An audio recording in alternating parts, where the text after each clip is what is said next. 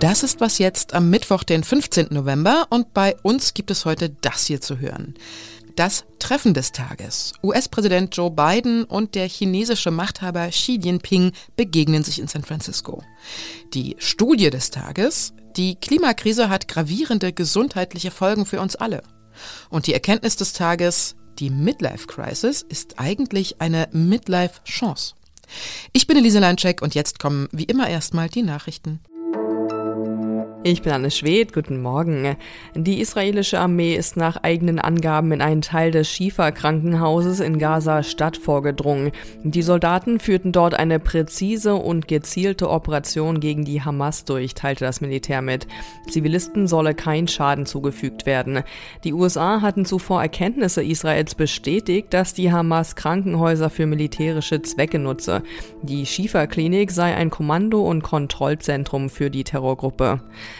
Der drohende Shutdown in den USA ist wohl abgewendet. Das Repräsentantenhaus stimmte mit der erforderlichen Zweidrittelmehrheit dem Entwurf für einen Übergangshaushalt zu.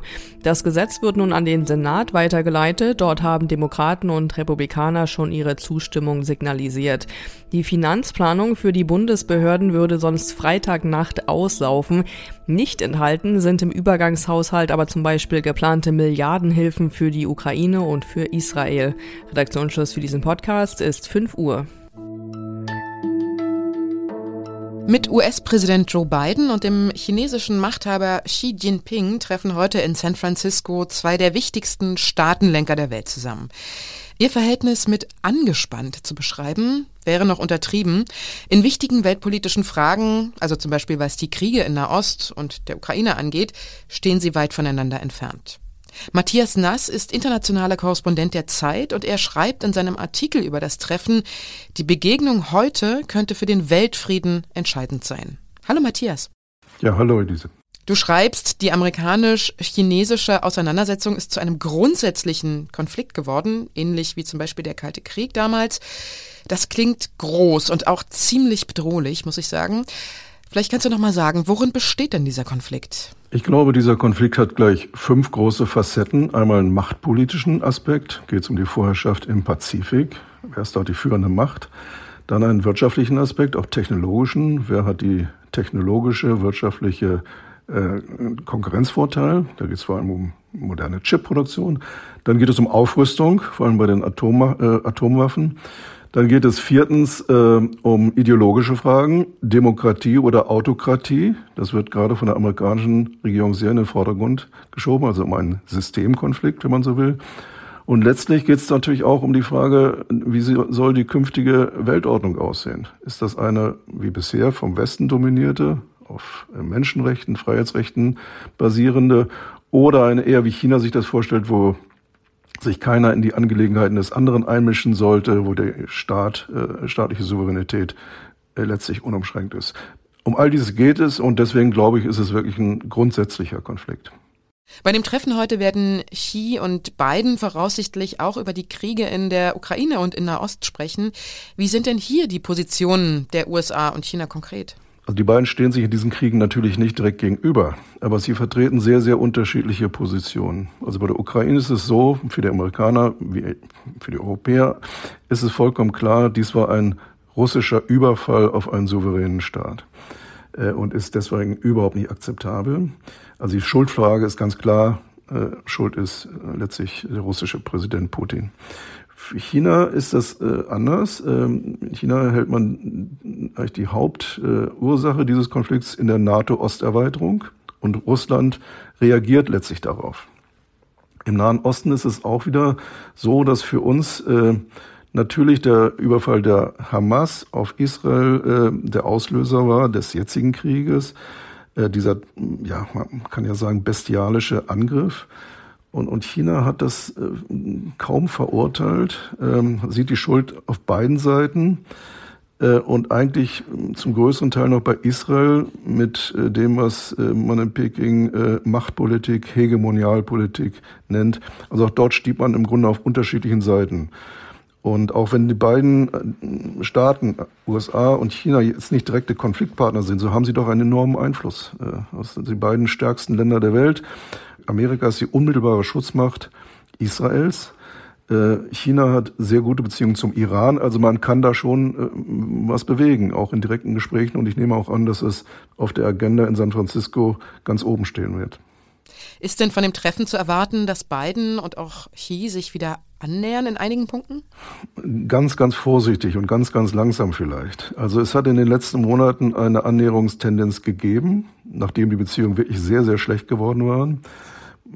Auf, auf Ministerebene hat man sich wieder besucht und äh, hat dieses Treffen sehr, sehr sorgfältig vorbereitet.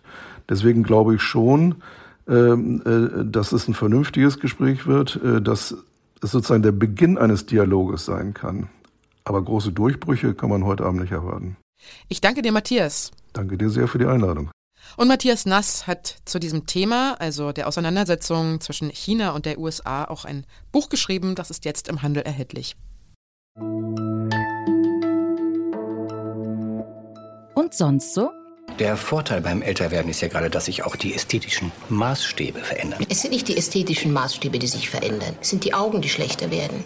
Was gibt's nicht alles für Filme über die Midlife Crisis? Den hier zum Beispiel, die Komödie Julias Verschwinden. Die sogenannte Lebensmitte, also das Alter so zwischen 40 und 50, hat einen richtig schlechten Ruf. Nicht nur, dass die Augen schlechter werden, es geistern auch solche Fragen durch den Raum wie, war das jetzt schon alles? Und was ist aus den Träumen geworden, die man eigentlich früher mal hatte? Es gibt aber auch Studien, die besagen, dass die Zeit ab 40 alles andere als eine Zeit des Trübsals ist. Das Magazin Psychologie heute listet gleich mehrere davon auf. Die Forscherinnen und Forscher dokumentieren darin, viele Menschen zwischen dem 40. und 60. Lebensjahr besitzen Charakterstärken, die sie von anderen Altersgruppen absetzen. Zum Beispiel haben sie im Durchschnitt mehr Selbstbewusstsein, sind unabhängiger und können mehr Empathie zeigen als Jüngere. Sogar die allgemeine Lebenszufriedenheit soll ab 50 steigen. Die Jungen, tut mir leid.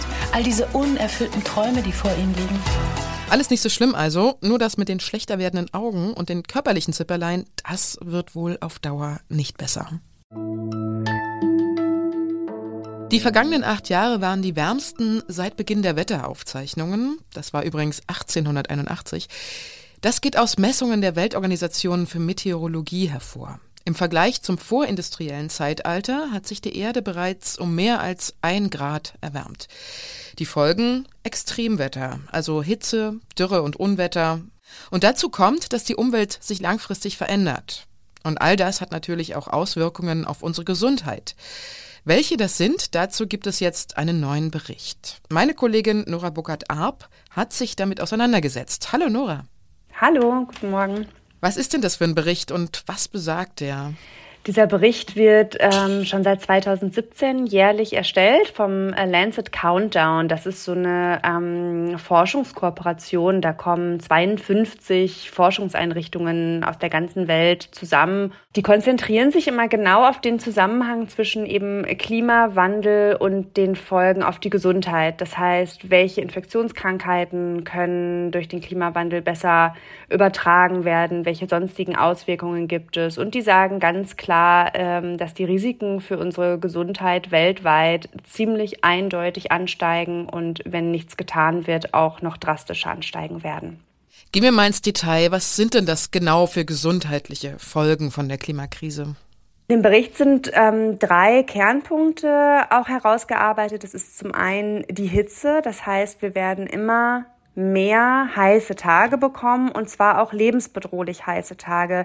Lebensbedrohlich heiß bedeutet, dass Menschen, die sowieso schon ähm, zum Beispiel einer Risikogruppe angehören, eben durch die Folgen von extremen Hitze versterben können.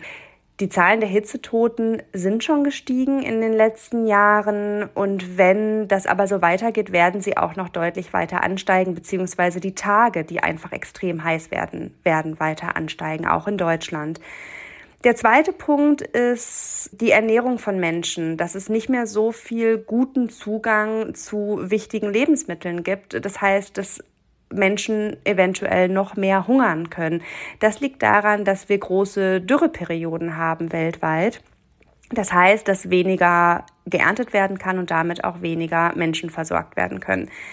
Der dritte Punkt sind Infektionskrankheiten. Ähm, es wurde in den letzten Monaten auch schon viel über bestimmte ähm, Viruserkrankungen gesprochen, zum Beispiel, dass es sein kann, dass Malaria in Deutschland wieder auftauchen kann, genauso wie das West-Nil-Virus. Und außerdem, wenn unsere Gewässer, also die Meere immer wärmer werden, können sich da auch Bakterien besser ausbreiten, zum Beispiel Vibrionen. Und die können Durchfall oder Wundinfektionen verursachen, aber im Extremfall sogar auch zu einer Sepsis führen. Das klingt alles ziemlich düster. Gibt es denn in diesem Bericht auch irgendwie Anlass zur Hoffnung? Die AutorInnen schreiben ganz klar, dass es eben extrem wichtig ist, dass Gesundheitsschutz mitgedacht wird mit dem Klimaschutz und dass sich die Menschen diesen Zahlen bewusst werden müssen, damit eben noch was getan werden kann. Und die sagen, es gibt noch Raum für Hoffnung. Es ist nicht alles verloren. Sie sagen auch, dass mit jedem Grad Erderwärmung mehr die gesundheitlichen Folgen steigen. Aber genauso ist es halt jetzt noch die Chance, dann eben dafür zu kämpfen, dass es nicht so kommt, dass es nicht immer wärmer wird. Und äh, sie weisen auch nochmal darauf hin, welche, welche große Chance in den erneuerbaren Energien steckt und wie viel mehr man darauf noch setzen sollte. Mhm. Also es gibt so ein pessimistisches und ein optimistisches Zukunftsszenario. Ich danke dir, Nora. Ich danke dir.